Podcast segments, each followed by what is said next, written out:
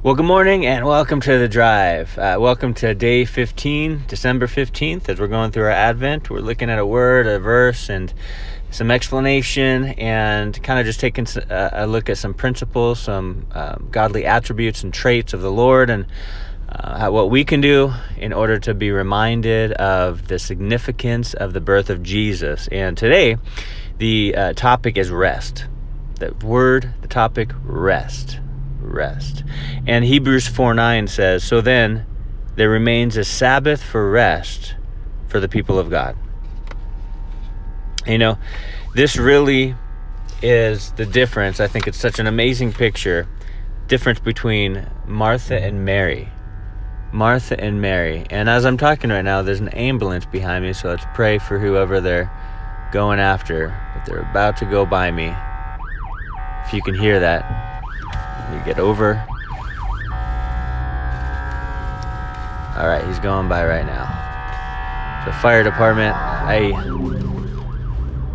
Okay. Alright, he's passed. Sorry, guys.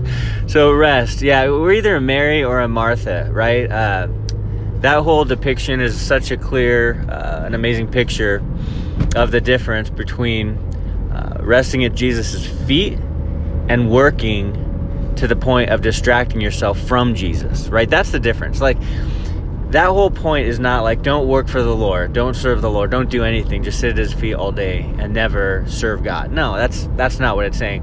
What it's saying is that Martha was serving, was doing a bunch of stuff, was doing busy work, was a busy body when she should have been at the feet of Jesus, right? Like so there's a time and a place. Um, we have rest in the Lord, and there's a time where we just need to be with Jesus. Sometimes we can work, which is great to work for the Lord. It's like we're saved, then we're set to work. But sometimes we can get to the point where we're just working, working, working, where Jesus is like, no, no, just sit with me. You know, wait on me, like serve me, but you know, worship me. Like there's a time and a place.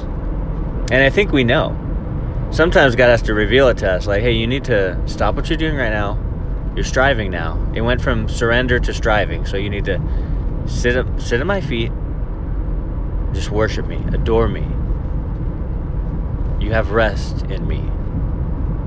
And Martha was so working so hard that it was distracting her from the mo- the main thing, Jesus and trust me, I get this. I, I can I, I consider myself, I guess, a Type A personality, a taskmaster. I'm just like go go go, do this, do that, do that, always doing something, and uh, it's not a challenge for me to work, but it is a challenge for me at times to rest, because I just want to do. I'm a doer. Like let's go.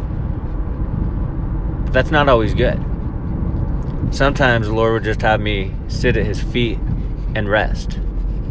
And so, bringing this back to um, to Jesus, the birth of Jesus was, again, the birth of true heart rest for the Christ follower.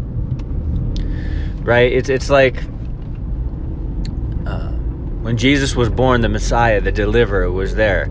And the prophecies came, they all came true. It's, we're at an amazing point in time right now where we see the whole picture, except for obviously Revelation and Daniel and certain prophecies that are still to come. But man, we see the whole picture of what Jesus has done while on this earth, going to the cross. And, and then that's this thing. Like when he he was born to die so we can live. So when he was born, grew up, did his ministry, and then he was crucified, what he didn't say from the cross was, It is time to work. Right? Jesus didn't say, Get to work, strive, hurry up, work hard.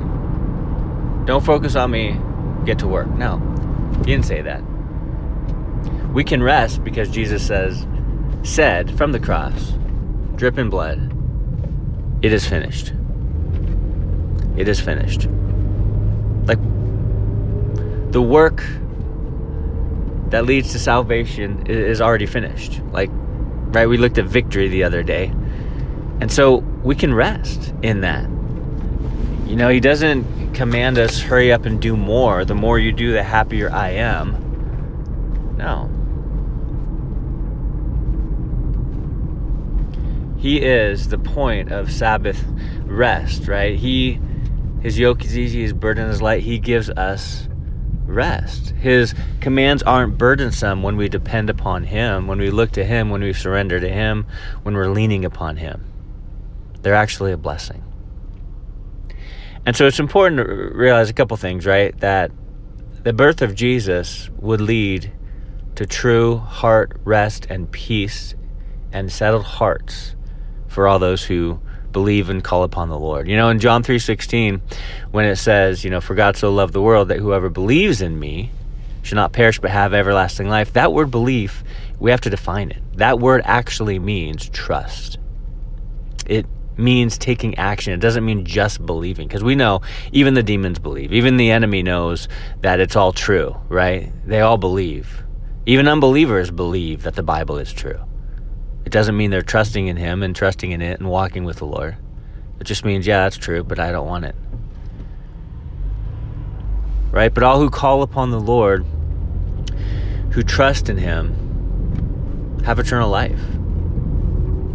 Our future set. Like, so the result is we, we can be at rest. We can be able to rest. And you know, it's kind of like those, uh, I compare it to the, the physical, even though the rest that Jesus gives is much more, it's it's much deeper, right? Um, but those those moments where you have just a long day, you've done a lot, you're exhausted, you're done, right? You you either sit on your couch or in your bed or your chair or whatever, and it's like uh, two minutes in, you're already out snoring, just done. you're like, oh, all I want to do is sleep, you know, and rest. And you know, spiritually, God gives us that peace, that rest that people long for. And it was all because of Jesus. So this month, this season, may we remember that true rest comes from Christ. Amen. God bless you guys. I hope you have an amazing day. Talk to you next time.